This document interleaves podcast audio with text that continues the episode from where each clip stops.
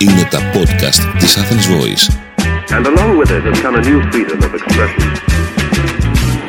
Γεια χαρά σε όλους. Είμαι ο σύμβουλος Marketing Θέμης Σαρανταένας και σε αυτό το podcast της στήλης Business and Marketing Tips της Athens Voice θα μιλήσουμε για το τμήμα πωλήσεων σε μια επιχείρηση σε αυτές τις δύσκολες σημερινές συγκυρίες. Κάποτε στην επιχείρηση και ιδιαίτερα στην ελληνική όλα άρχισαν και τελείωναν από το τμήμα πωλήσεων. Το τμήμα marketing θεωρείται δευτερεύον, ακόμη και παιδική χαρά κάποιες φορές. Το τμήμα έρευνας και τεχνολογίας δεν είχε τον θεμελιώδη ρόλο που έχει σήμερα, ενώ το τμήμα HR το πιο. Όμως η ζωή αλλά και το επιχειρήν δεν μένουν ποτέ στατικά. Τα πάντα αλλάζουν και τα πάντα επαναπροσδιορίζονται. Έχοντας αυτό το αξίωμα στο νου μας, είναι εύκολο να διαπιστώσουμε ότι με το διπλό συνδυασμό τεχνολογίας και πανδημίας COVID, ο ρόλος του πολιτή μέσα στην επιχείρηση διαφοροποιήθηκε αρκετά, ενώ και οι ίδιοι οι πολιτές δεν νιώθουν πλέον το job satisfaction, την ικανοποίηση δηλαδή, του παρελθόντος. Ακούστε περισσότερο στο σημερινό podcast. Αρχικά πρέπει να δούμε γιατί να γίνει κάποιος πολιτής. Υπάρχουν δεκάδες χιλιάδες επαγγέλματα. Γιατί αλήθεια να γίνει κάποιος πολιτής αντί για παράδειγμα TikToker? Αν και προσωπικά γνωρίζω πολιτές που θα ήταν εξαιρετικοί TikTokers.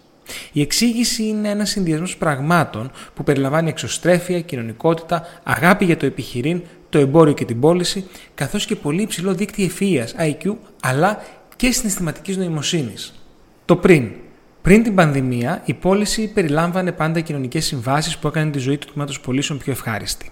Οι πολιτές ταξίδευαν συνεχώς, ακόμη και business class υπό προϋποθέσεις, συναντούσαν πελάτες, συχνά υψηλού κοινωνικού επίπεδου, αντίλασαν χειραψίες, έπιναν καφέ, πολλές φορές πήγαινε για κοκτέιλ, με τον πελάτη, μετά την πώληση και το καθεξής. Με μία λέξη, ζούσαν τη δουλειά.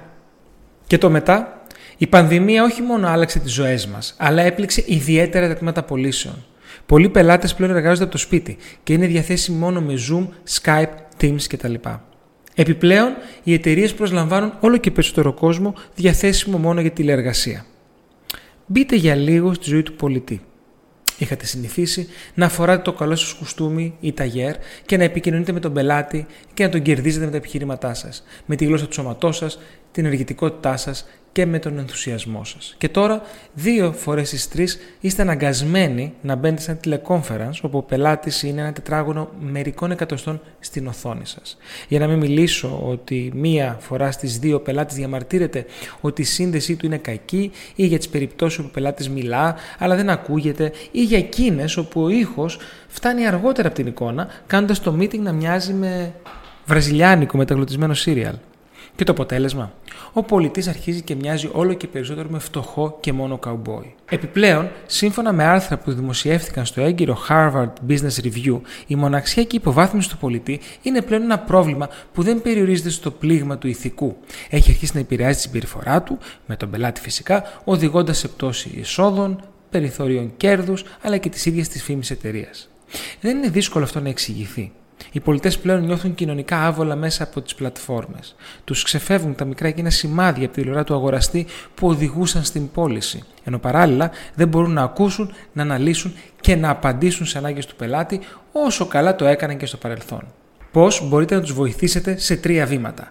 Εάν έχετε παρατηρήσει εσείς οι ίδιοι ή αν τα νούμερα της επιχείρησής σας σας ανάγκασαν να το παρατηρήσετε αυτό το πρόβλημα, με τους δικούς σας πολιτές φυσικά, υπάρχουν κάποια πράγματα που σας προτείνω. Πρώτον, οργανώστε σεμινάρια ψηφιακών τεχνικών πωλήσεων. Κατά πάσα πιθανότητα, οι ευκαιρίες του πολίτη για μια διαζώση σε επαφή με τον πελάτη θα γίνονται όλο και πιο λιγότερες όσο θα περνάνε τα χρόνια και οι οπτικές ίνες θα βελτιώνουν την τεχνολογία επικοινωνίας. Οι άνθρωποι σας πολύ δύσκολα θα επιστρέψουν στην αίθουσα με τον καφέ και τα κουλουράκια, έτοιμοι να κερδίσουν τον πελάτη από την πρώτη στιγμή. Αντί λοιπόν να θρηνείτε για αυτό που φεύγει, προετοιμαστείτε για αυτό που έρχεται, διοργανώνοντας σεμινάρια ψηφιακών τεχνικών πωλήσεων. Υπό προϋποθέσεις, ακόμη και μέσω Zoom, η πώληση μπορεί να είναι απολαυστική. Με άλλα λόγια, γνωρίστε το DQ, Digital Intelligence. Δεύτερον, κάντε τους πολιτές μέρος της ευρύτερης ομάδας. Είναι λογικό να αισθάνονται μόνοι και κάπως άδειοι. Γεμίστε τους με αυτοπεποίθηση, αυτοεκτίμηση και πνεύμα συνεργασίας ξανά, κάνοντάς τους μέλος της ευρύτερης ομάδας. Ναι, ακόμη και αν χρειαστεί να πάρετε τη γνώμη τους για μια καμπάνια marketing. Θα σας ευχαριστήσουν και είναι πιθανόν να σας εκπλήξουν και ευχάριστα με τις προτάσεις τους.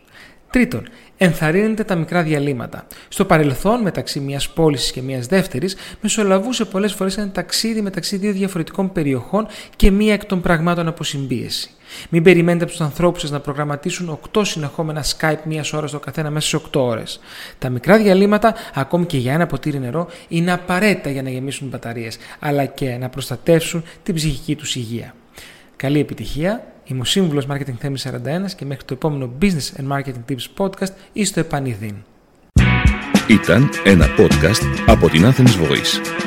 Μπορείτε να ακούσετε τα podcast της Athens Voice στο athensvoice.gr και στο Spotify, στο Apple Podcast και το Google Play Music.